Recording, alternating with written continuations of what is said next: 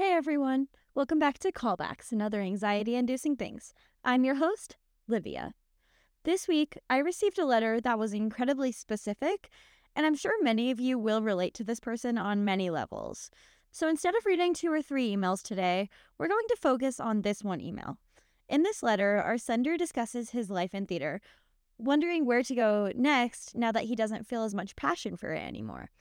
I know we all have had a similar feeling whether we want to pursue theater or or pursue something different. It's incredibly common to feel like you don't know what is going to happen next. But you are all going to do amazing things in and outside of the performing arts. You can have a future with or without the arts, and sometimes you can have both simultaneously. It's okay to change your mind and shift your focus to something else if that's what is best for you. Now, Let's hear this email. Hello, Olivia. I am a huge callbacks fan, and I'm struggling. All my life, I have wanted to be an actor. Then I decided I wanted to become a theater teacher. I wanted to be one for like five years of my life, but recently, a teacher has taken my love for anything related to theater out of the question. She ruined how I look at theater and musicals, and I want to not be in our recent musical we are putting on for this reason.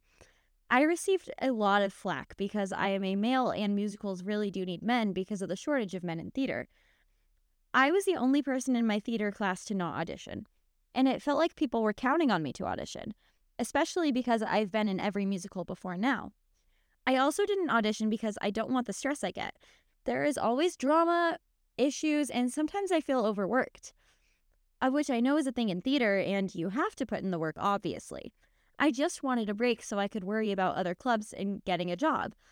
But I also feel guilty about it because it looks like the cast members are having fun and everyone is talking about how fun it is. Did I make the right call? I'm a junior in high school, by the way. I've, I'm also choosing to quit one of my theater classes, getting rid of my leadership role in it because I want to take a class that I think would be more beneficial for college, because I want to become a psychiatrist now instead of a theater teacher. I don't know who would be the best fit to take over my place. And I don't know if I should feel guilty about that too. Because I was chosen for this position as a sophomore and was expected to hold it for a long time, but now I'm quitting. I don't want to be a quitter, and I also have been less of a stage manager and have only stage managed one show this year. And next year, maybe none.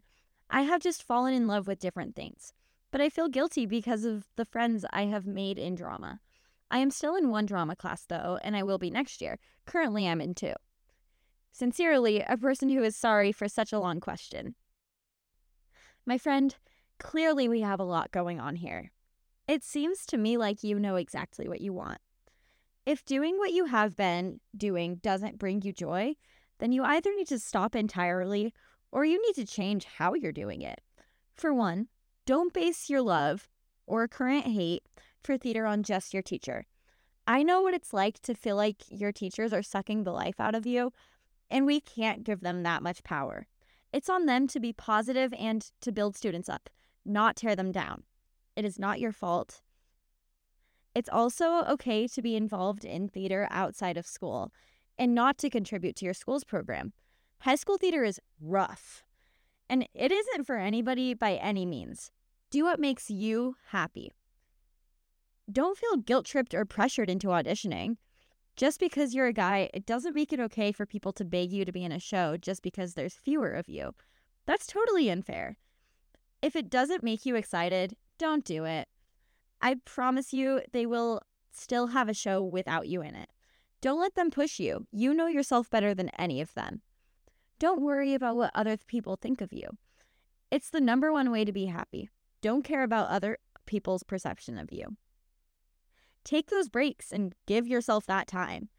Know yourself and your body well enough to know when you need rest and when you need to stop. You asked if you made the right call, and honestly, that's up to you. But to me, it seems like you realized you needed a break, then you took it.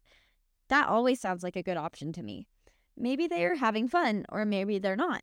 The good news is you can always go back if you miss it. If it isn't beneficial to you, then you're making the right call especially quitting your leadership role. It's unhealthy to push yourself to do something that your heart isn't in. You don't have to pick who follows you, they will find someone. Just express your beliefs and thoughts to the teacher and stand your ground. They will understand because they have to. You're not a quitter. You're just expressing a strict boundary.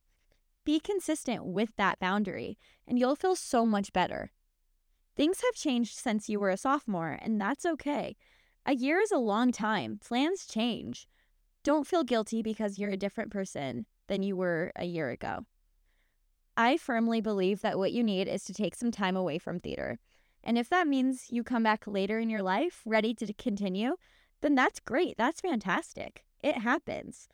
But if that means you find other loves and hobbies, that is also amazing. We aren't always meant to do the same thing for our whole lives. We have to grow and to change. We have to find new interests and quit old ones. If you allow things in your life to change, you will naturally grow as a person. Don't hold on too tight to the things that don't make you excited to wake up in the morning. It's not worth it. Life's too short to feel guilty for making big changes. You say you're staying in one drama class next year, but is that genuinely what you want? Or do you just feel obligated? It would be okay to take other classes and try other hobbies, you know. Honestly, it might be for the better. If you're feeling trapped and like you don't enjoy this anymore, it's probably not worth it. That's something I talk about a lot. Know what's worth your attention and energy. What works for you personally? What do you love? what makes you excited.